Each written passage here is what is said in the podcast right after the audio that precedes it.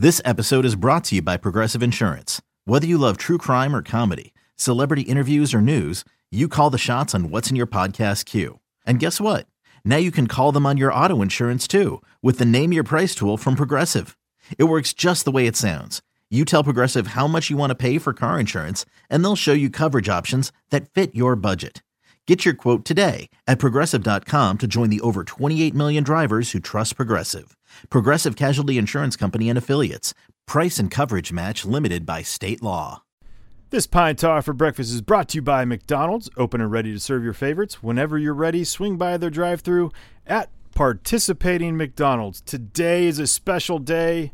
I have Chad Durbin coming on Pine Tar for Breakfast. That's right, 2008 World Series champion reliever set to join me on another great episode, or average to best, I don't know, of Pine Tar for Breakfast. In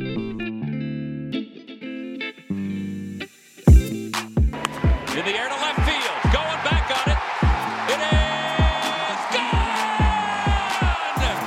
Kevin Frandsen sends everybody home. Coming down! What another episode of Pine Tar for Breakfast. I am your host, Kevin Frandsen. I am your radio broadcaster for the Philadelphia Phillies. And I don't know, today was a good day. Woke up and I knew I had someone that I was going to be interviewing today. His name's Chad Durbin, one of my favorite teammates I've ever come across. And for Phillies fans, one that is memorable because he's a part of the 2008 World Series championship team and also the 09 National League pennant winning team. So, why not? Let's do it. Let's bring on the 2008 World Series champion reliever, 14 year big leaguer, Chad Durbin. Durbs, what's up, buddy? What is happening, man? It is, it is good to be on with you. Is it? Are you really like excited? It's like one of those days where you're just like, man, I finally made it. I'm here. Yeah, I mean, it- Yeah. I have this coupled with some kind of simulation they did with the 2008 1980 World Series teams playing each other, and Yeah. I did not give up a run in the simulation. Well, okay, so let's go there because you know me, I don't have a roadmap for anything. Uh, at, at any point during this time, as as we've all been in quarantine and and you know at home and doing things, how much of the World Series have you watched? Number one, and number two, how over the old games because you know all the results are you are you of any sport right now of watching them and, and just wanting the real thing? So I have not watched any of the 08 World Series, to be honest, and and it's a, I, the fact that you just brought it up means I'm going to uh, watch some of that over the next couple days. Uh, I do have a 12 year old son who will absolutely troll me if I do. Um, hey, Dad, did you did you play baseball? I mean, he's, he's he'll he'll get me, I, but I'll make sure I'm in full Phillies gear while I do it. So you know, at least he knows he knows. yeah Um, but you know, so I haven't watched any of that, but I have watched. I have been able to see like the '93 Phillies, the '80 Philly. I've been able to see Michael Jack Schmidt hit his 500th, and yeah you know, God rest his soul, Harry Kalas, who, um, you know, the, the the anniversary of him dying um, and passing away the, it was the other day, and they had um, some highlights, and and man, you know, just listening to his voice again and and all that stuff, you know, meant a lot to me. So I, I have, uh, you know, I've gone all over the map. Now, live TV is what we're all craving. We're, we're, we're craving live sports. The closest thing that I've come to live sports is The Last Dance, Michael Oh. Jordan and the Bulls. I Bro, mean, you want to awesome talk. was that Oh my God, it was the fastest two hours of my life. right and here's was- here's the thing is that like people what i love is that the generation like your son like he's 12 years old they're going to grow up thinking lebron was the greatest you know because that's what's in front of them uh, Mhm. by the way jordan like kobe was trying to be like jordan he never topped jordan kobe was amazing It but he never close. topped jordan It was darn and, close, and, but and for people it. to say like, "Oh, Kobe was the best," or "LeBron's the best," or Kareem Mm. or Wilt, well, the, take the big men out of it because they're separate game. Jordan is the coolest, best thing that we've ever seen. I try to explain it like this: when I watch LeBron, I recognize the physical, emotional, mental talent. Like it's all there, man. He is one of the best, you know, and people that say he's the best, they have an argument. They just don't have like Kobe made me feel, but he didn't make me feel like Michael Jordan did. Mm-hmm. Like Michael Jordan changed the way that I played any sport. He changed the way that I played board games. He changed the way I went about like my attitude towards competitiveness in general. And and I grew up in Illinois till I was 12 before we moved down to to you know Louisiana. And for me, it was Bulls, Bears with Walter Payton and '85 team, and and Ryne Sandberg and the Cubs, and and so early on it was you know Ryne Sandberg and Rick Sutcliffe and Leon Durham and, and Fergie Jenkins and all these guys, and then Michael Jordan came on the scene in my life. I mean, Walter Payton was great. The fridge was cool. Ditka, all that stuff. Michael Ditka. Jordan put him, Ditka, he put them all in the freaking, you know, he put them in the rear view. And and I got to see him do go through the struggle because it was must see TV. You had to watch the Bulls play that night just to see what MJ might do. And the, the I, I listened to Reggie Miller yesterday. He was on with Dan Patrick, and he was talking about how much he still he loves MJ, but he still hates MJ because of how competitive everything was. The trash talk, the you know anything like it was it was it was different. Like Barkley, Bird, you know, Magic, all those guys, they they hated each other on the court. And yeah. I'm not saying these guys aren't competitive as hell today, but I just don't see the hatred for the other guy. Like Draymond breathes on somebody and they're like, "Oh man, this guy disrespects the sport." Man, if if they had these guys live Mike 30 years ago, I mean, they would have lost their jobs. Oh, for sure. You know what? What's crazy though is you you think about it, uh, like Jordan, like when Jordan's admiration or the admiration towards Jordan by other players. Yeah, they hated him, but they're like when Bird comes out and he's like, "Yeah, he's it, it's God, but he's disguised as Michael Jordan." You're going, yes, like, that's Larry Bird. That's Larry Bird saying it. You don't hand out compliments. That's one of the toughest SOBs of all time in any sport.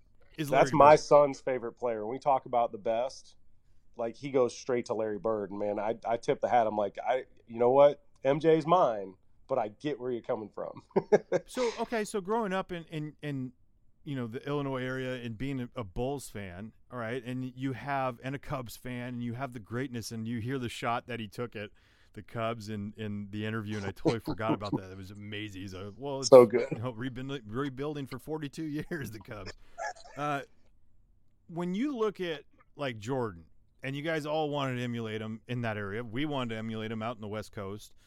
Uh, who who on like the 08 Phillies, let's just say the 08 Phillies, was most like Jordan, whether it was the greatness of him whether it was the competitiveness of him, whether it was just the aura of him.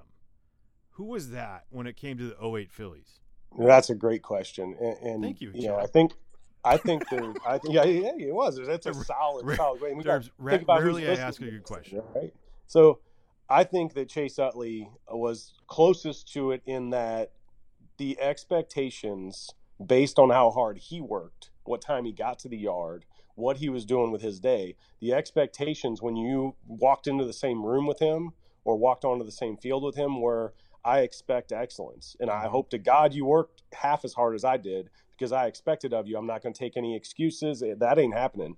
That was the that was his I guess, you know, MO. Everybody knew like he's he's you know, he worked harder than you. He's tougher than you. Um, you know, he's going to put in the work and he's going to get it done in the big moment. I think Jimmy Rollins and, and Ryan Howard had a, a similar um, level of talent that they brought to the table. But I think the, the, the real glue there was that Chase was just going. He didn't care what he looked like doing it. Yeah. And I think there's an old Lou Brock quote where he says, you know, something about if if if you don't care how you look, you know, you know, you're gonna you're, you're gonna be tough to beat.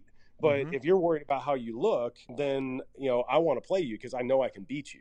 And I don't think Chase ever worried about what it looked like. You know, you know, he didn't finish his swing. He yep. he didn't throw the ball to first, you know, traditionally well, but he just got stuff done. Um, so I feel like that was if if someone spoke up in the locker room, there are plenty of guys you're going to stop everything you're doing and listen to. But if that guy did it, you were going to listen. Oh, you were, you were, it was going to change the way that you went about your day. Um, and and I think that was kind of Pat Gillick's gift in putting the roster together was obviously he had some younger kids like you know Cole Hamels and and and Happ and some guys like that um, who who have had great careers, but they were really young. You had Jamie Moyer and Flash Gordon and, and some older guys, but the core of that team was between like 27 and 32 hmm. and and everybody kind of i guess grew up watching jordan. They grew up you know playing the same games doing the same things watching the same uh, you know tv shows. So a lot of the the humor that goes on in the locker room was consistent. And um, the chemistry was off the charts. Uh, you know that that coupled with you know charlie manuel kind of understanding the pulse of the team and there was a moment real close to us having um, clinched and and beating Washington in that game and and and you know beating the Mets out, where he could tell everybody was kind of focused on what kind of money they might make in the off season mm-hmm. or what that's going to look like. Because you know, for me, who I 17 years, I was year to year every year, mm-hmm. um, and a lot of guys were like that, or they're creeping up on you know maybe getting multi-year deals. And he he stopped everybody one day and just said, "Hey, if you want to get paid, and I promise you, I've seen all this happen before with the Indians and and all that. I've seen it. If you want to get paid, win." Hmm. Go win. We'll all get paid and you'll get paid more than you deserve. And he was right because there are so many guys from that team that got paid and deservedly so, and maybe more than they deserve. Who cares? But the winning is what stands that test of time. Well, I, I find it funny because you, you, we, we talk about Charlie Manuel and the way you, you describe it as he already experienced it with the Indians. That's like the Steve Kerr of the Last Dance, right? Like, so if oh, yeah. you're talking about Steve Kerr was there with Jordan. He wins with Jordan. He understands what it's like. You you you know, he goes to the Spurs, wins. He goes and becomes a GM or he goes and becomes a broadcaster, GM, broadcaster again and then what happens? He becomes a head coach. He had all that experience, but he always tied the Warriors of now to the Bulls, which is true. They were a circus. You know, the Warriors Absolutely. Well, Charlie Manuel saw the circus of the Indians and what people were, you know, clamoring over because that was a fun team to watch. They were dominant. Oh, Obviously, yeah. didn't win anything, but you're like, he knew, he saw the blueprint of everything, and he was able to, be like, hey, hey, hey, uh, you want, you want to pay? what the hell? When? yeah. Um, that that made the most sense to me, and it was perfect timing. Um, I was I was really good through the first five months of the season, and I was running out of gas. I threw a lot. I'd never relieved before in my career, and and he had he had recognized that. Like you know, you have a bad game, I'm, I'm gonna throw you back out there. You know, you know, you know. And well, well, he was he was probably looking less and less, uh, you know, at the lineup card and thinking I'm going to throw Durbin in a meaningful inning until maybe he, he recharges the battery a little mm-hmm. bit. But um, he had that feel for what when to say that you know that thing you needed to hear. Uh, he sat Jimmy for not running out balls to first, and I remember thinking that's a really good shortstop um, defensively, and he's you know, our leadoff hitter, and he, I mean he's just he's a Hall of Famer potentially. Like, and we're going to sit him to send a message, and I, and and I get it.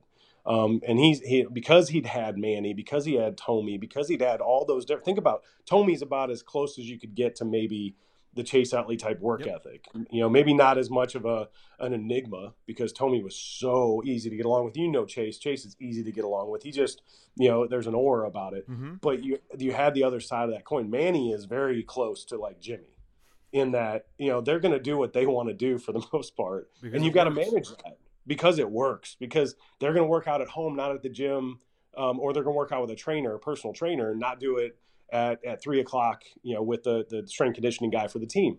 But it worked for him yeah. and he was healthy. And I mean, so, but he, Charlie did such a good job of, of, managing that. And I think about other guys who are better on TV or better, you know, uh, in, in a room. And Charlie's great in those rooms. But you think about like Terry Francona, mm-hmm. you think about those guys, man, when they do an interview or when they're on TV, they relate so quickly. And Charlie was like the opposite of that in Philly. He's like, hey, look, I'm gonna go, I'm gonna go give the media what they want. And you'd see the interview, and you're like, oh my god, he just trolled them, and they have no idea. They just think he's a bumpkin. and he's just as smart or smarter than everybody in the room.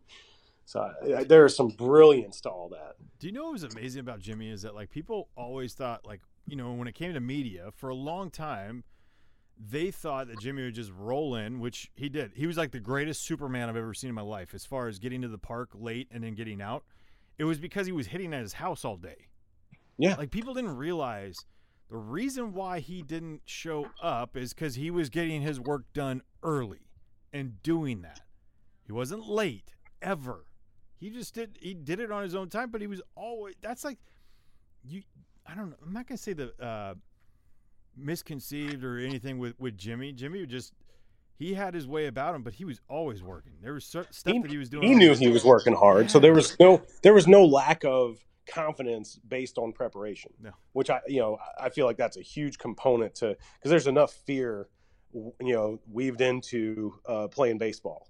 You know it's constant, and it's the management of fear that allows you to go perform freely. Well, a lot of that is is tied to preparation. I always felt like if I prepared well and I sucked, at least I just sucked. It wasn't yeah. because I didn't do the work. Well, that you know, for guys that are as talented as as him, um, and, and, and a lot of the guys on those teams, they all worked hard in their own ways, so, and and it's more acceptable now. I think you can agree. 2020, people look at things a little different. Um, but back then, it was like you better get to the clubhouse at noon for a seven o'clock game and you better not leave right after the game either.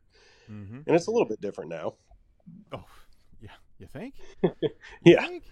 well, let me. Okay, so from 07 to, to 08, you go from Detroit, and you guys were 88 and what? 88, 74, I think it was? Yeah, 88, 74, 80. Yeah, so we were, like we were really from good. a losing situation. But you come over to uh, the Phillies, and this team is coming off an 07 year that was awesome, right? Like it ended perfect. Yeah. Not, and not ended per- the regular season ended perfect. Uh, Chase had an unbelievable year. Jimmy was the MVP. Ryan's doing what Ryan does.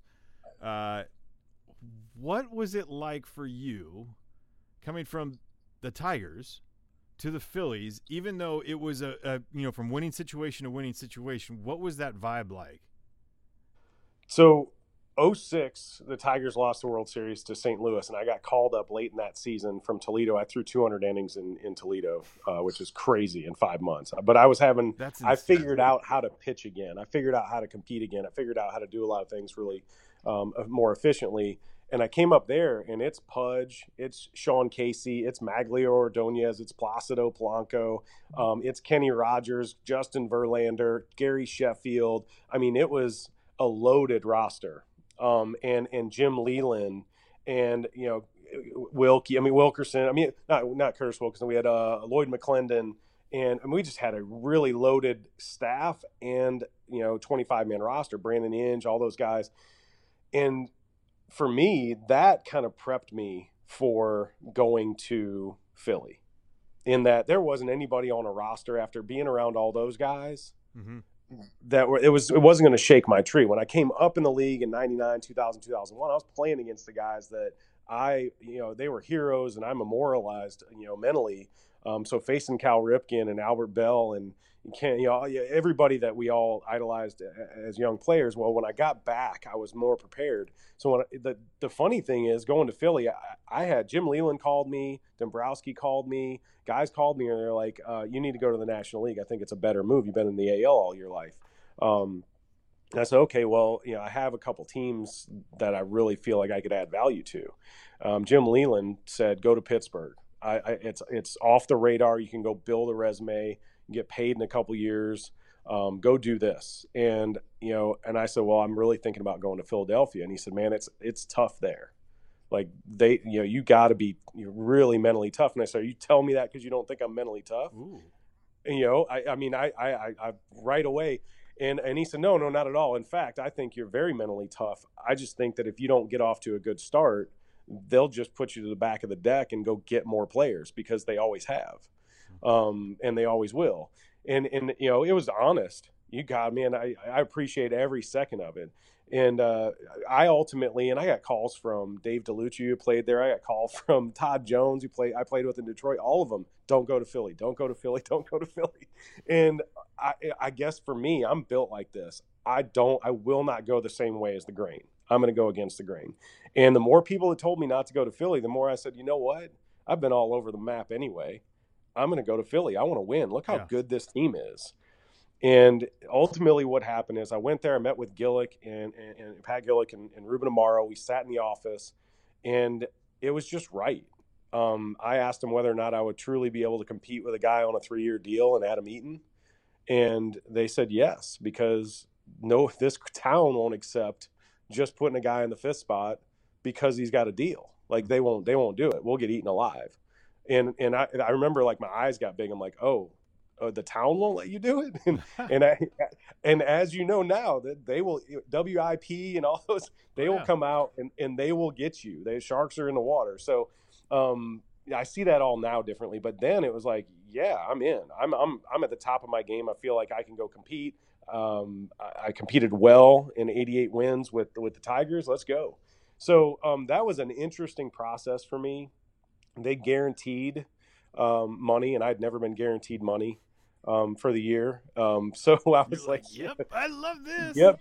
Yeah, Eaton's got 24 million. I got 900,000, but I'm in. You're like, Let's go. I am absolutely in.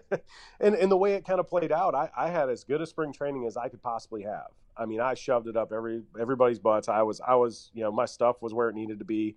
I outpitched Adam and, and other guys, but what I did, I, I guess this is the some maturity that was coming in.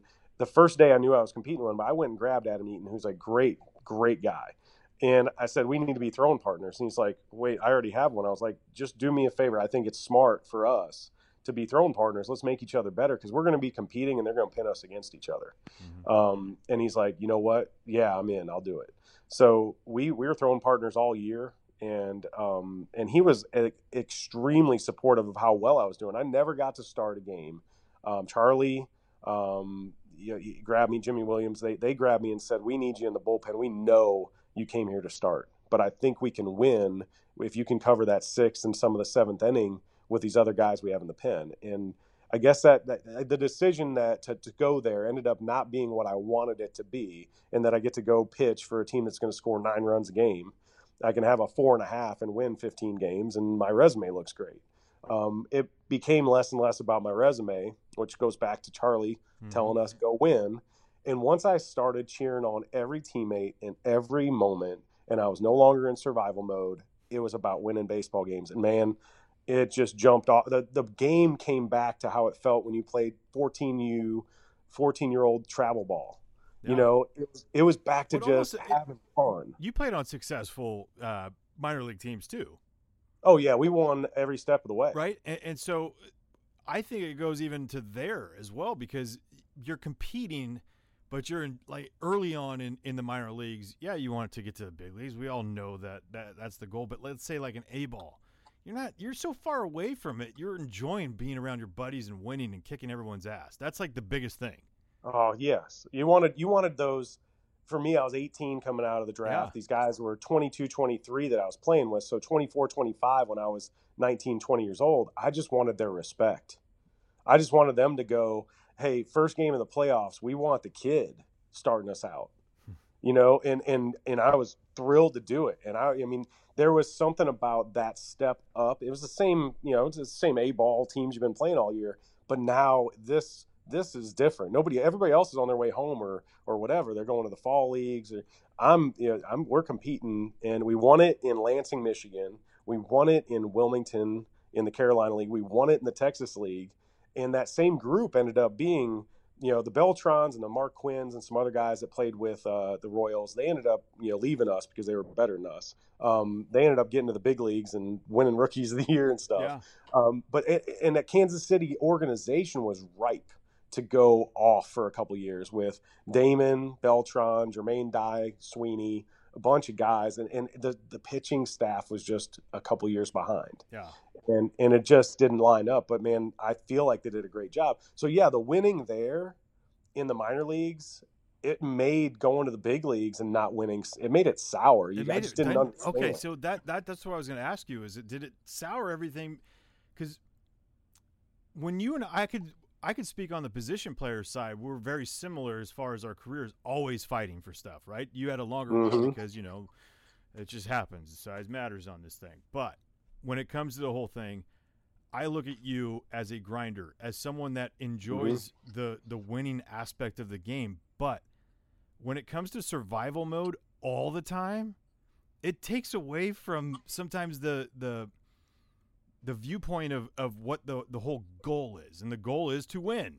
You're, It is. You're, you're like, I can. You almost get to that point of like, I can't do this because if I do this, you know what I mean.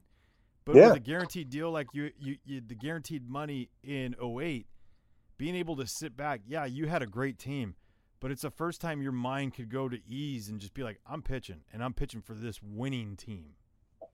Oh, absolutely. It made you know a, a front door, a comeback sinker to you know Beltran or Carlos Delgado or somebody. It made it easier to throw, and it- Yeah. it sounds ridiculous to say Why it, but that? you could because you could make a calculated gamble, and the the the failure component of it wasn't as heavy a variable. It didn't like if I give up if I give up a, a, a home run here, um, you know I'm not going to get sent down. I'm not gonna I'm not going to lose my job, but you know, yeah, risk mitigation is part of pitching and it's part of hitting. It's part of sports. It's part of life. Wait, wait, wait, Um, wait, wait, wait, wait, wait, wait, wait, wait, wait, wait. Did you just say risk mitigation? I did. Okay, so I'm gonna write this down. Risk mitigation. I'm gonna go look it up afterwards because uh, that is way too much for me. Keep going. No, it, it- that that's how I had to think. Um, you know, and and I, I learned who not to throw those pitches to. Um, I learned, um, but I was free to make. You know, I, I could make the appropriate gamble. The, the three-two curveball that you throw at, at you know in, at the high school level because you're like, man, I'm going to strike the next guy out anyway. Yeah. Um, it just you had more confidence in you know in yourself. You had more confidence in the guy behind the plate, the guys behind you in the field um it- there wasn't it, survival mode's just you man you're and you're and you're a little bit angry that things haven't been easier you're you're a little bit tied up in i don't want to try you know i don't want to throw my third or fourth pitch here even though it could be a great pitch for me because i can't afford to suck for even a day um you know that's that survival mode that i know every guy that is in the minor leagues on its way to the big leagues or guys that are in in contract years man, it's there and it's it's heavy. It weighs on you. The joy of playing well and winning allows you freedom. It is crazy how that is what happened in 08. It's like I can make these pitches. I know there's a lefty warming up, Scott Eyre or JC Romero, and I know there are two lefties coming up. So I'm going to pitch Manny Ramirez or whoever the way I want to pitch him, the way we want to pitch him, instead of you know being completely scared to screw up and ultimately squeezing the ball too tight, the butthole slams shut. You can hear it, you know, as loud as a clap, and Mhm. and you just don't play the game the way the game is meant to be played, fearless. So you know when you're when you're swinging the bat well, it doesn't matter who you're facing. You, you know, it, there's there's no fear. I know what this guy's trying to do. Unless it was Jamie Moyer, I could be swinging the bat well and I'm facing Jamie Moyer and I'm getting dominated.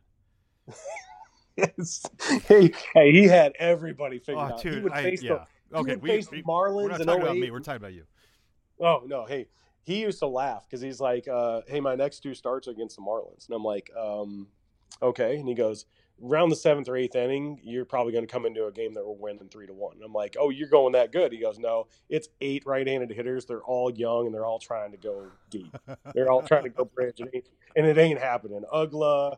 I mean, you think about it, it was there were so many good hitters on that team, and he was just like, they can't hit 78, 81, 78, 72. They can't hit it. They don't practice that. Nope. Um, so it, it that Jamie Moyer makes me laugh because he he was like having a pitching coach in the dugout. You would walk off the field, and he's like, "Hey, uh, you just you're going a little faster than you were in the first inning, so just slow slow it down just a little bit."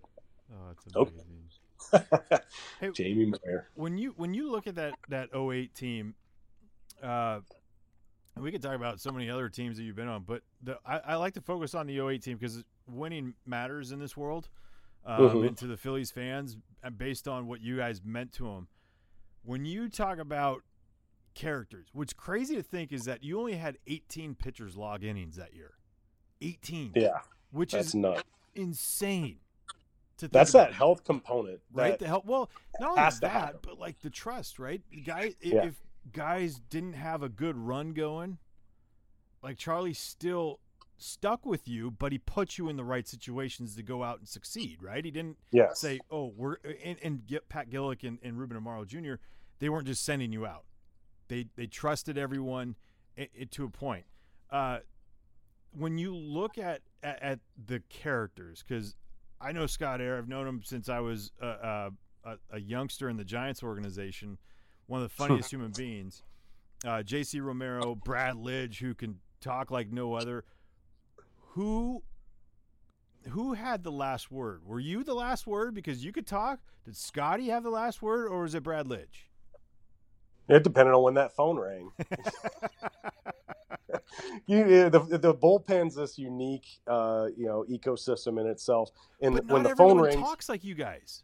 Not everyone has like the humor and the ability to talk like all of you guys. You know what? That that there's something to be said about Brad Lidge's intelligence and and his humor and understanding the dynamics. Madson was uh, so much fun to be around because you never knew what the guy was going to say or do. Scott Eyre, you know, you, you, we had a joke like he would come down and just talk, talk, talk, talk, talk, talk, not stop. And we like, have you taken your pills? Like you, you, you have ADHD. You need pills. Mhm. Have you taken your pills? And he's, no, man, thanks for reminding me. He'd take them. And like 15, 20 minutes later, we're like, at least he's, you know, not talking anymore. Zombie.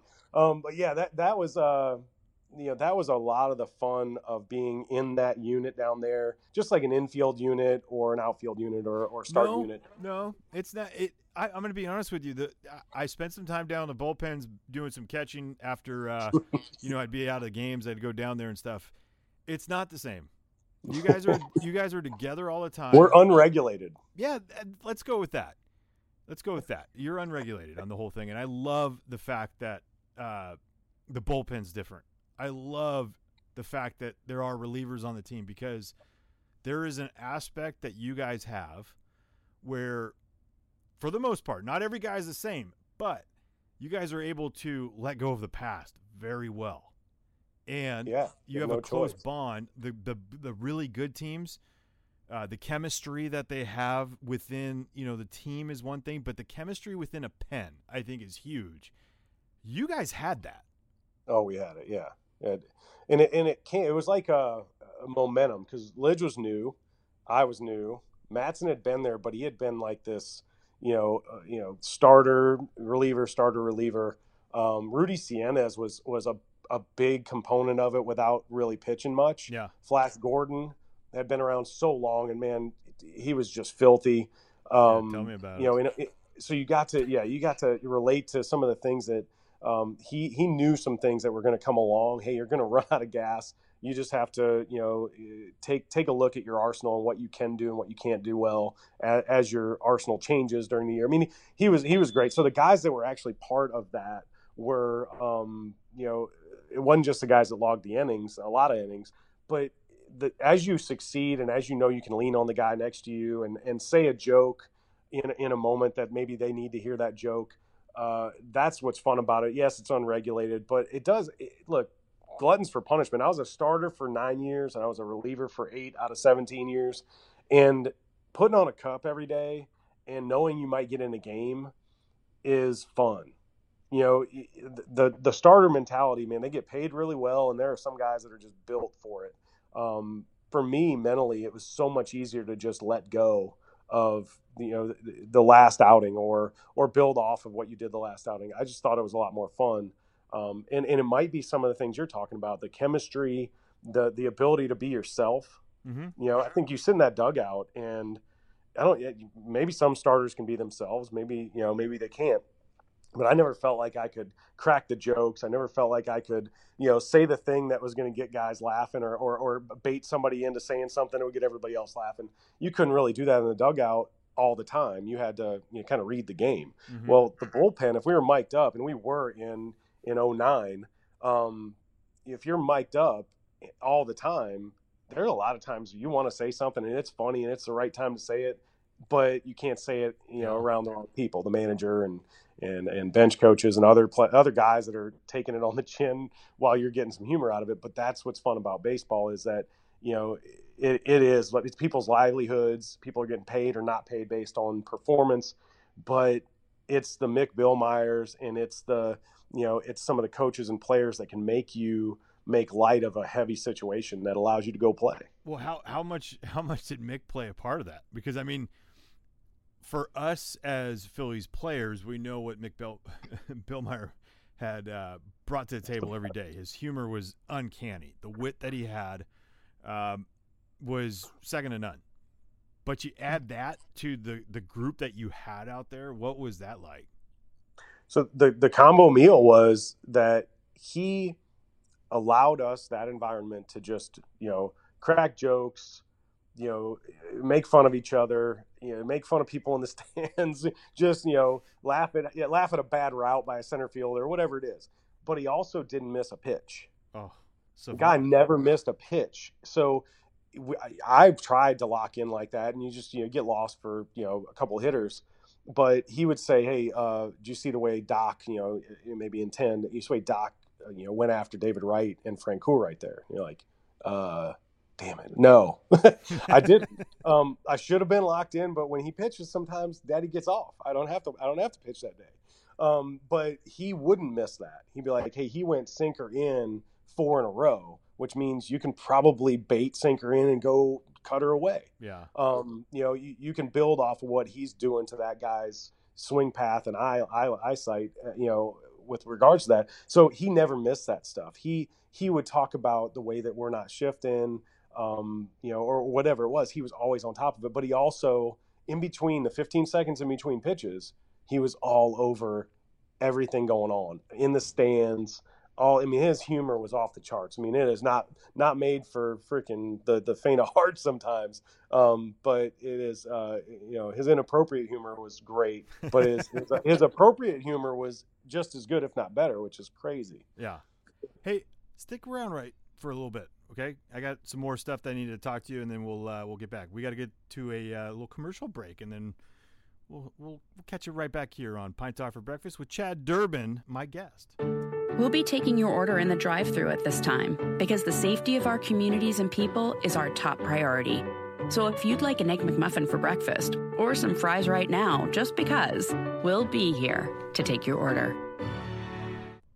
Welcome back to Pine Tar for breakfast at Kevin Frandsen on Twitter. I am being joined still by Chad Durbin, gracious enough to stick around after that commercial break.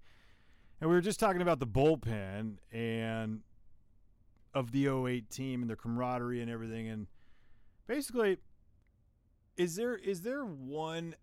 Could you remember like I don't I'm not saying like a prank, but could you remember like one time in 08, like just during the season or even the postseason, where there was something that went on in that pen? Is I feel like there's something from a, a team every year that's memorable in the pen where you guys did something. You guys, uh, you know, you passed the hat in there. You did some. I, I don't. I don't every team I, is different so in 08, we were playing the Dodgers in the NLCS, and Madson had thrown. I know this was late in the season. We played them in September, and I blurred it in my mind, and I caught myself. We played them in September um, or late August, and Madson had a day off. He had thrown three in a row or whatever it was, so he went down there, and he's the wrong guy for a team. Don't don't don't tell him he has the day off. Make him think he might have the day off. So yeah. he's down there in tennis shoes, no socks. You know, he's he's just got his pants and his top on, and the fans are giving us crap because they know we're probably going to play later. You know, in the in the postseason, and they're all over him. They're all over us, and and he goes, "I, I got this, I got this," and, and he's from um, not far from there. So he he runs down to the dugout. We're like, I wonder what dog he's up to and uh, you know Temecula came back. That's where he's from. He comes back and he's like, uh, you know, he's got a jacket on, and and you know how it is. I mean, the marine layer comes in and it gets a little chilly there at night. I, I wouldn't think anything of it, and he starts to poke at the, the fans a little bit. He's kind of doing laps right there by the fence, and and they're booing him and talking trash. And he's baiting him, baiting him, baiting him, and then he opens up his jacket, and it's literally got Cheetos. He's got them taped to the inside of his jacket. And he, he opens them up like a flasher oh. and and starts handing out Cheetos to the fans. Oh my God. And, he, and he's, he's laughing. He's like, Bro, I'm from around here. They like Cheetos. And I'm just telling you, they're going to be on our side from here on out. I swear to you, anytime that he walked around after that, they they'd start collectively Cheeto, Cheeto. Oh my so he started, and that that was in L.A. that was in L.A. like know- they he got them going, and it was fantastic. And that is it's almost impossible to make happen. How, Um, how crazy is it to think that like that season, right? You played the Dodgers twice in August. You're talking about the series in L.A. You guys were four game sweep. You got swept in four games. mhm. they came back like a week later to Citizens Bank Park, and you swept them, and you got a win in that. I mean, that to me, it just it it the story behind. I, I- think it's it, it's crazy to think that the story behind that right there alone, you go four and four, but two sweeps at home and road, to go to LA and to beat them in the playoffs, still makes it there, there's a lot of meat on that bone, right? Yeah. Yeah, that was uh playing there, man. A full house, Dude, Dodger Stadium. Unbelievable. I had to run 51,000, in- 55,000? I, I- I can't even remember who started the game. Um, it could have been Bland. that could have been Moyer. Um, but in the playoffs, J Hap went out to face a couple lefties, ended up loading the bases with two outs. And at the time, Manny was as hot as any hitter has ever Yeah. been. And Charlie had told me, "Hey, I know he had success against you early against you in your career, but you aren't you aren't the same guy anymore." And I had faced him because of those August series. I had faced him four or five times, so I had kind of set him up. I had thrown him nothing but cutters because I'm like, man, if he goes deep, Oppo, it is what it is. Yeah. But I'm going to make him have to work to stay through the baseball. And so we get to the playoffs, and, and Charlie told me you're going to face him in August, and you're going to face him again in the playoffs because you know in the seventh inning, maybe even the eighth, I'm gonna I'll run you out there because your game matches up better than Madson does to him. And I'm like, you're crazy. Madson's filthy. Like I don't buy. I'm not buying him, but Charlie was you know mentally getting me ready for it. So I run in there, bases loaded. It felt like the place was moving, like legitimate earthquake happening while I'm jogging in. Um, and, and it was like it almost uh, it, it kind of my my sense of of uh, you know center was off. I mean it was it was weird. So I get out there, and and and Charlie hands me the ball, and and I could see it. Look, you know when your guys are looking at you. I mean it was Pedro Feliz, Jimmy, um, you know Rhino, and uh, and and Utley, and they're all looking at me like, "Good luck." Please get this guy out. We'd, we'd really appreciate it. Um, and and you know, I, I I'm pretty sure it was Ruiz. Uh, I'm Chooch was catching. Could have been Coasty. I, but again, all my focus was strictly on what we're going to do, and um, it, I'm pretty sure it was Chooch, and, and he called the first pitch sinker in, and I was already thinking it, and we threw the sinker in, and he popped it up. I'm talking barreled it, dude. Mhm.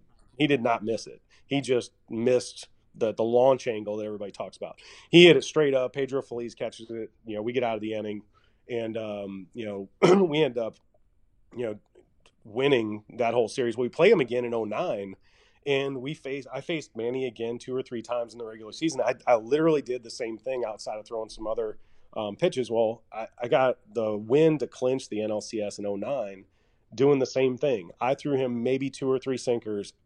Everything else was almost exclusive cutters away, and he just guessed wrong. And so uh, he hit a ground ball back to me uh, again with the bases loaded. I threw it to first. We end up winning that game. Um, but it, those were moments that I appreciated, you know, being in a pen like that where we all talked. Like, what are you going to do? How are you going to face him? Well, if you come up in a six run game and you're facing Manny, maybe you throw him what he's looking for. You know, the Greg Maddux stuff. I'm like, ooh, that's that's next level. I'm, I don't really want to give up a homer, but man, a solo when I know I'm going to face him later on, maybe that won't suck. And he barrels a ball. It's a line out. Yeah, okay, that was best of both worlds. So, it, it, like Manny was, you know, a lot of fun because he he walked out the next day in um, in 08 and both both me and Madson were we're talking. And he goes, he just he looked at both of us. He's like, "I got you now. I got you." And we were kind of we were, we were kind of laughing, but we got to that laugh where the laugh died down. We both looked at each other and we're like, "Uh oh." Like, what does Manny know that we don't know now?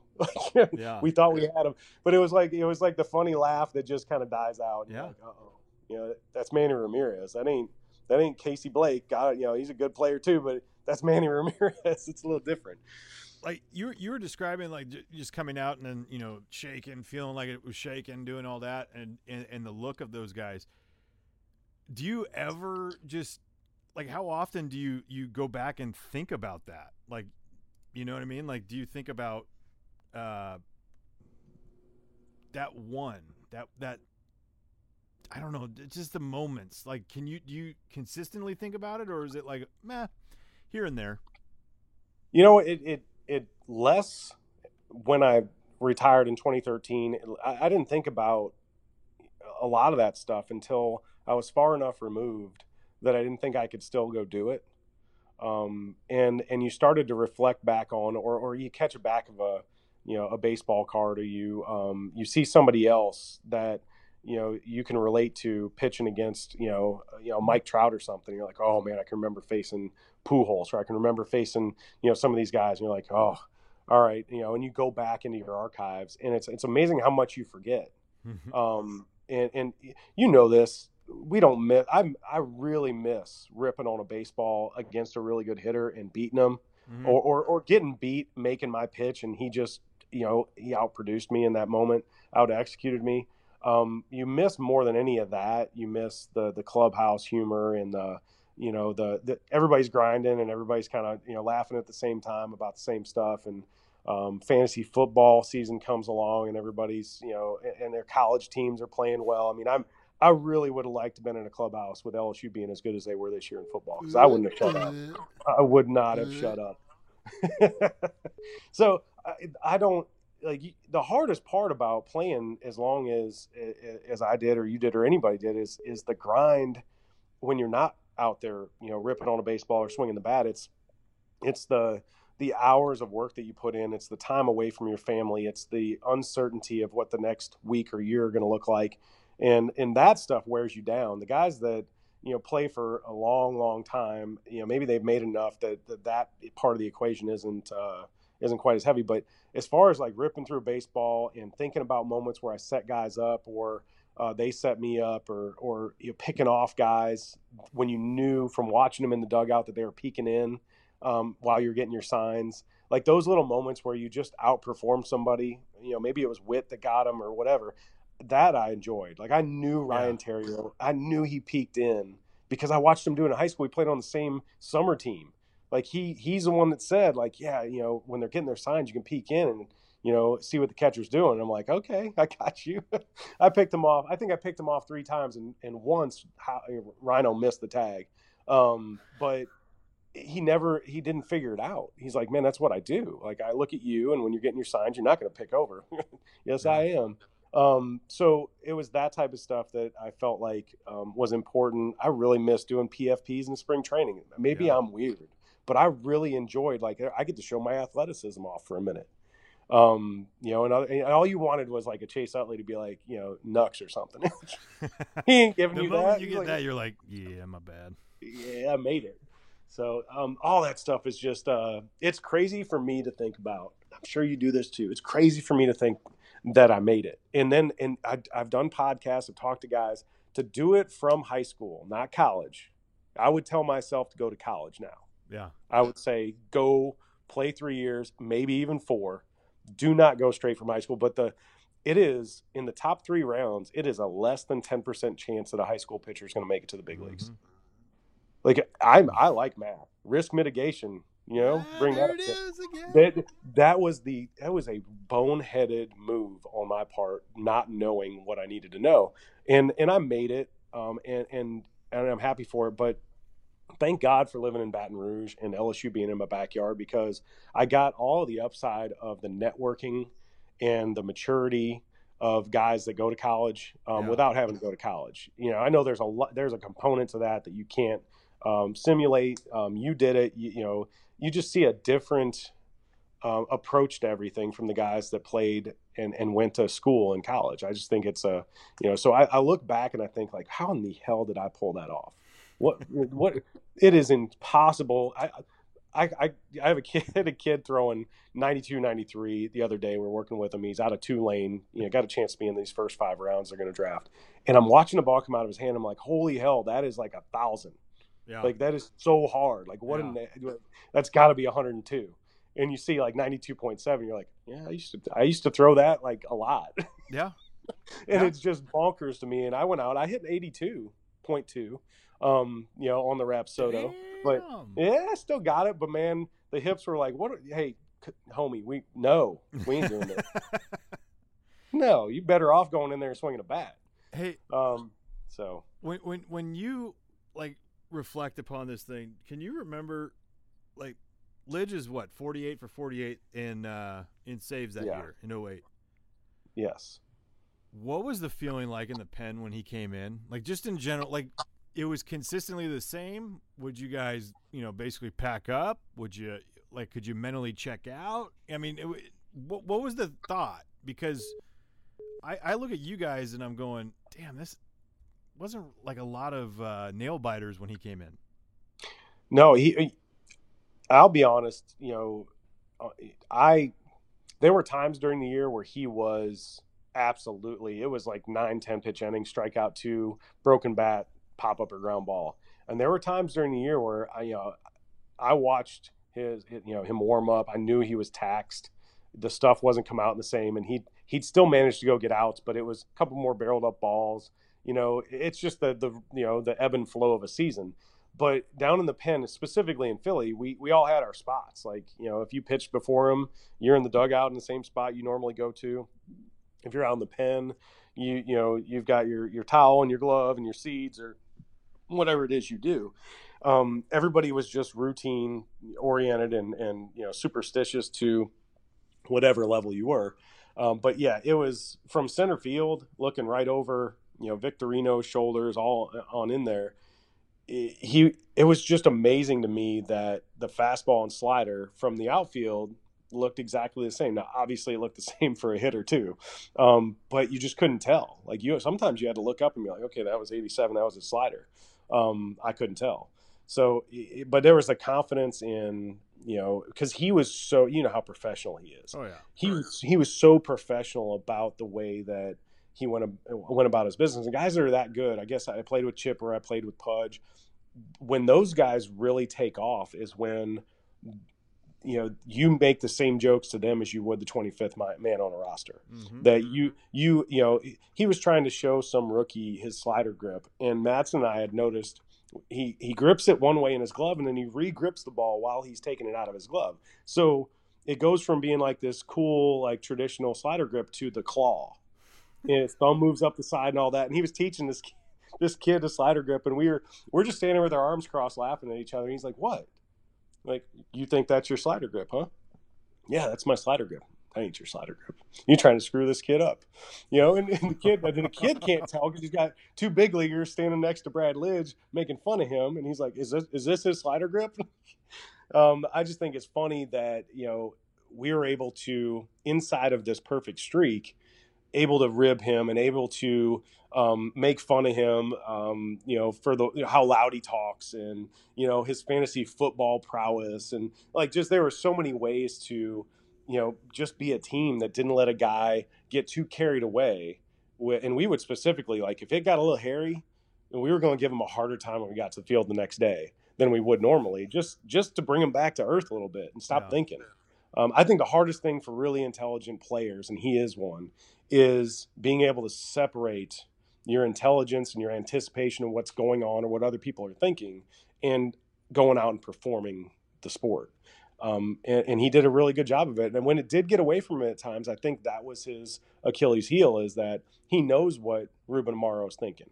He knows what the manager's thinking because he is intelligent. He's plugged in. And I think that was, you know, thing that those were things that we were aware of and tried to help him out with. Reaction in the bullpen when Matt Stairs hit the bomb off of Broxton.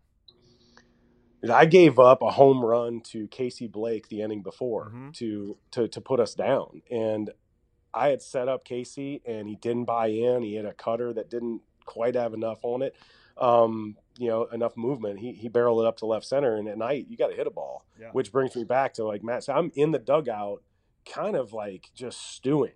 You know, man, I, I can't let these guys down. This is a big moment. Now we're probably gonna have to play seven. You know, seven's never good. I mean, I'm again, I'm thinking through this whole process, and um, you know, Victorino gets a hit. You know, Victorino hit a home run, I think, off of a you know, kid, black kid with a big curveball, and um, I, I believe I might have blurred them together. Then um, Chooch got on, and they bring in Broxton, or maybe Chooch hit off Broxton, but Stairs walked up there, and I remember thinking, he's going deep. Like this matches up really well for Matt Stairs. And when he hit the ball, it sounded like almost a fake, like like the old school where they tap the bats Yeah. together. and it it was like, woo, that was in my ear. And I saw the ball travel, and I remember thinking, that might go out of the stadium. Like there was no doubt, and and I kind of peeked back at, at Stairsy, who who was still like you know Captain Porno follow through, um, you know you know drop Oh, the bat. I remember watching it in the air and looking back at him and then looking back at the ball and how much further it had gone. It was almost like you know golf ball, like it's still carrying it, you know, and it's not coming down yet. And then the the silence, um, you could hear our, our our family section, you could hear our dugout, and everything else just kind of went quiet. And those are like the dream scenarios on the road is to shut up the crowd and and I had just lit them up. So I was I was I was one of the happiest guys in the stadium that had happened because it let me off the hook. Um, allowed me to breathe a little bit. So Stairsy will forever in that moment be tied to a ton of negative emotions on my side. Well, that that's why that's why I brought it up because great teams pick each other up. yes. you know, throughout a season, throughout whatever. And I bring that up not as a negative towards you, but as the positive in not the only the Matt Stairs thing, but I could see him being like looking at you, not even having to say a word. Maybe he did say a word afterwards in the dugout, but just a look that he might have given you that's like, I got you. Oh, I especially at his age and all he had seen and done in baseball, it definitely was part of his thought process. Mm-hmm.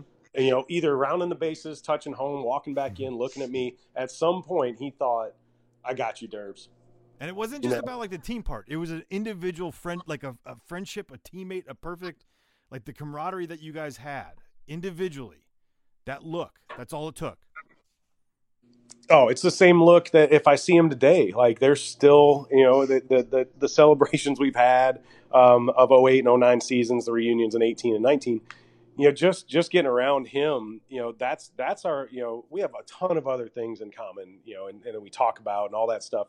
Um, but that specifically, yeah, I, I don't think I, we don't have to bring it up. It is an it's like- understood I know. tie. Yes, you saved you saved my butt Mm-hmm. um, and I won't forget it. And he's just he, he's that guy that that understood the the uh, I guess the chemistry and emotions that are so important to baseball. You know, as, as a hitting coach, as a player, you know, he's just I, I really enjoyed Stairsy and and man, good pickup, Pat Gillick. That a boy, um, helped me out. All right, before I let you go, you you want to play the game? What's the game? Oh, I'm, I'm glad you asked. It's called Waffle or Not here on Pine Tar for Breakfast podcast. Ooh, like Did it. this hitter waffle you or not? Are you in? I'm in, hundred Okay. percent. All right. So, Waffle. Oh, uh, waffling doesn't just mean like a homer. It means just straight up ownage, right? Like you're you're not giving up little, you know, bleeders there here were and there. very few guys that didn't own me, so this is uh-huh. waffles okay. for breakfast. Go ahead. How about Cal Ripken Jr.? Wa- he he waffled me. I Yeah, think, yeah, he uh, waffled you. He was four for six with three bombs off you. He Hey, shot you so- three times. quit three times. Was it? Yeah, three. So here's what's funny: is Richie Dauer was our first, our third base coach, first base coach, third base coach in, in Kansas City. Um, while while Cal was there, and he knew Jim Palmer really well. And I had I kept throwing Cal these crappy sliders and breaking balls, and you know, I had 93, 94 that would kind of uh, jump through the zone. Probably had high spin rates, all that crap. Um, and, and so Richie Dauer's like, "Hey, I got a guy who wants to talk to you." Now this was in Camden, you know, yards. So he grabs me, and I promise I won't tell a story after everyone, but this one is Cal Ripken Jr. and it's pretty, and Jim Palmer. And and Jim I mean, Palmer. just so he. I walk out into the hallway, and Jim Palmer, who who is a you know did did you know the games for him there. He said, "What what do you think Cal Ripken Jr. is thinking when you're when you're pitching to him?" And I was like, uh, "I don't know, man. He's you know he's you know, he's Cal Ripken Jr." He goes, Here, "Here's the deal. He's old. Like he, you are not going to throw a breaking ball that he hasn't seen. He's seen every breaking ball anybody could ever throw. Um, do you think you're going to surprise him with your breaking ball. And it might be good, it might not be. Um, but no, what he hasn't seen is the life on a 22 year old's fastball. Hmm. Like he, he he sees those, but he doesn't see them, and he's old. He just can't get to it the same way he can get to the breaking ball. And so he was probably four for four with three bombs at one point, and the next two at bats off me were pop ups to first base on fastballs on the inner half of the plate. And on my way back into the dugout after the first pop up, Jim Jim Palmer was standing up in the booth pointing at me. And like that's I mean, I dude, until you said that I had forgotten about that whole scene. Yeah, I apologize. Uh, no, that's awesome. No, that's that's I apologize. You know, my mom, I was so here's here's another quick and I, I know you got timelines on this stuff, but No, I really don't. So Will Clark was oh. one of my heroes growing up. Still mine. He invite he invited me to his uh, retirement or the uh, the number retirement party this year. God, he saw he didn't invite me, and I'm from the same area as him. Yeah. So well, you know, consider I mean, yourself. We're, we're we're close. I still text him. It's amazing. I do too. Anytime that something comes up, I, I, fire at him. Will's great. Like uh, a guy that he's good buddies with, Bill Daly in town. He's a hitting coach he uh, he actually works with Cade, who's, who's 12. This is his first year doing stuff with him, and he's just a mental skills guy. It's awesome. So anyway, Will is the next guy up behind Cal. The first time that I faced them, and Will Clark early in his career was kind of a prick. So he'll tell you I was an asshole. I was terrible. Um, so we played his brother's team, his younger brother's team in high school, and my dad asked Will Clark, he's all by himself. There's nobody around him. He asked Will, hey, my son idolizes you. Um, is there any way I could get an autograph? There's nobody really around. And this had to be February because spring training hadn't started yet, right? Mm-hmm. Um, and this is, it could have been the strike year. This is right 94, 95, 96. It's somewhere in there, probably 95. So he could have been home because of that stuff. But anyway, it, beside the point, my dad asked him for the autograph, and Will says like 10 bucks and my dad said you can take that autograph and shove it up your butt. And and he told me about it. And i remember thinking i just stewed over it. i'm like man if i ever get the chance i'm drilling that dude. I'm 92.7 off his ribs it's happening. Um, so that orioles lineup had albert Belle and brady anderson and all those guys. Well cal and then will you know clark right after him. So cal hits a curveball for a home run. And while it's in the air i'm literally thinking that Cal Ripken just hit a home run off me, which is kind of cool. But now I can't hit Will Clark because I'm a rookie and these are dudes and there's just no allowance for it. And Jeff Reboulet played on my team who played with Will and knew him really well. And Jeff Reboulet says after, you know, because I told him, I said, man, I, I, was supposed to drill Will right there. He's why? Who told you to drill Will Clark? And I was like, me. I told him the story. He goes, he, he goes, he's not the same guy as he was back then. I'm going to introduce y'all after the game go, you know, go about your business, son. So I, I go do all after the game. We meet, and he laughs about it. He's like, I would have drilled me too, and and we just kind of you know connected there. And the next day, he's playing first, and he's making all these little gestures to me. I mean, we you know, he was cool. I mean, he was back to being my idol. Let's put it that way. So um, that combo meal right there of Will uh, Will Clark, Cal Ripken owning me. If Cal doesn't own me, none of that stuff plays out. That is awesome.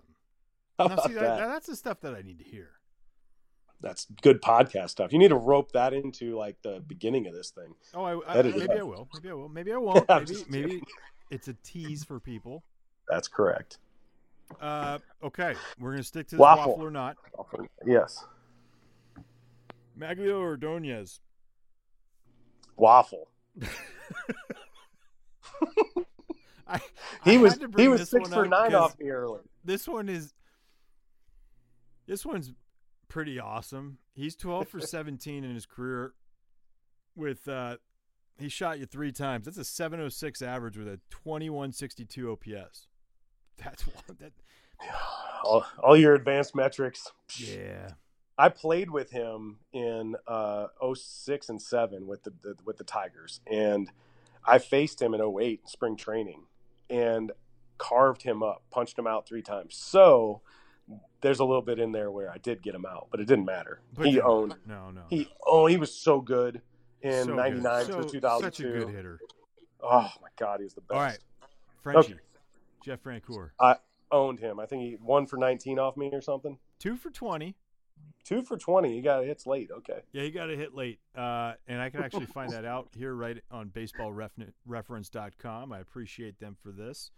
Uh, Uh, in his career, his last hit was in uh, 11 regular season. He was in Kansas City. You were in Cleveland, Yep. single to center field, and then you walked him in 13, and then you struck him out swinging. He was probably the only guy I got out in 13. So I'll have to. Um, Frenchie's going to get thanked for that. Yeah, Yeah. no, for sure, for sure. So he's uh he's one of the my one of my favorite guys I ever watched play, and um there's Because there's of almost pure that- joy. Well, I knew I was going to get him out, but no, I, I just liked the, the the person he was, but I never got to befriend him because there's no way you're going to take that's an out for me, right? Yeah, So I could never be like, hey, uh, introduce me and and Frenchie because I was getting him out, and you know that's I'll take it. But what a it. fantastic human. I love it. Um, okay, so we're gonna stick on to. Let's go with uh, one of my favorites growing up was Kenny Lofton. Loved him. What you got? I'm, he was part of that lineup where it was him, Vizquel, Alomar, Thome, Manny Ramirez. Von Gone. Like I'm gonna say he was one of the guys that got out. I, I don't know. Uh, he was four for nineteen. He shot you twice, but that's not wafflage. Like four No, for that- nineteen. I'm gonna go with you owned him. I owned him. He got. I, I'm in his book. I mean, everybody wins there. You know. Yeah, it, it's a win-win, but but I'm gonna give I'm gonna give you the uh, the head you know the leg up on that one. We almost got in a fight. Um, he threw a little chicken wing. I covered first. He, he pulled a bunt with him. Um, you know, our second baseman, you know, Sweeney went after the ball. He wasn't a very good first baseman, and I got to first base first, and he threw a chicken wing um, at me, and I followed him down the line, talking about, you know, throwing elbows, and uh, and then I was young. I was probably 22, but yeah. Uh, after that, I feel like he had a, re- a level of respect for me, which is, I guess, what you you want somebody to stand up to you. You just don't want to get in the fight. So, No doubt. um, No yeah, doubt. he was uh, he was fun to watch, man. What a hell of an athlete. How about this one? Okay, you're gonna go deep into the archives on this one. Matt Stairs. Whew. I think I I, I got to say I own Stairs. Oh, with one for twelve off you. Yeah. I feel bad because you know Why would you ever? the feel bad? aforementioned the aforementioned uh, bail me out of Philly jail, uh, so to speak, with the home run off Broxton. You know, Yeah, Um, but see, but no, I don't here- here's the deal. Like before he got traded over to Philly, he was 0 for 3 against you, Toronto, Philly, with two punchies, one looking, one swinging that year. So he Yeah. was like, I mean, you were in his dish. I can't believe he actually helped you. Uh, you know what? That's a testament to the type of guy I must be in the clubhouse. Because in spite of all that, Well, you're a still. jerk. Oh, I love it, Stairsy. Thank All you, right. Stairsy. And the last one for you. Myself. Ooh, I think what you're like two for four off me. What No. I'm 0 for 3, buddy. 0 for Oh. 3. You're the only one in the uh, in the Braves like rotation or or bullpen that year that could get well, yeah, Craig Kimbrel too, but uh, Well, that could get me out because I raked against you guys. But I do remember my at bats. Okay. My first I start, like my first start as a Philly was Roy Halladay was pitching on a Sunday in in Atlanta. It was hotter than hell. I had two yeah. knocks against Hudson. You came in, roll over to the shortstop. Boom, that was my first one. Uh, the next time in Philly, Hudson was pitching that day. How about crazy is that? Oh, two for four or two for three at the time or two for two for two at the time. You come out and I swing. I think it was like the second pitch. I'm I just I remember it. I thought I shot you. I thought I went deep down the line. Caught at the wall. no. Yeah. See that in Philly, it's probably gone. You said no, we were it in was Atlanta. in Philly. It was in Oh, Philly. okay. Yeah. So I didn't Oh, I do. get. I do remember that. Yeah, and then I and then I just hit like a, I, I I was playing you know team baseball and running at second base, nobody out, Pff, got him over. That was huge. I still remember that same series. Uh, but those are you know you. I didn't waffle you. You waffled me, and so I, I tip my cap. One of my favorite teammates. This was awesome. I appreciate you playing waffle or not there, Chad Durbin. Dude, I really appreciate you reaching out and, and if I can help in any way, I love doing this stuff. You're fantastic at it. I appreciate it. What a great teammate and, and, and you're really good at what you're doing now too. So Well, I um, appreciate that, but this is not about me. This is about the world champion, Chad Durbin, and I appreciate you coming on Pine Tar for breakfast.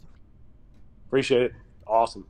This Pine Tar for Breakfast is brought to you by McDonald's. Open and ready to serve your favorites. Download their app today for some daily deals at participating McDonald's. Chad Durbin is and was amazing. Another great episode of Pine Tar for Breakfast. I am Kevin Frandsen at Kevin Frandsen on Twitter. Let me know your thoughts, comments, questions, anything. Let's get going. And the next guest might be someone else from the 08 team, or it could not be. I don't know, but it's your choice to tune back in to Pine Tar for breakfast because that is the most amazing thing to do. I appreciate you. Keep flattening the curve. Peace.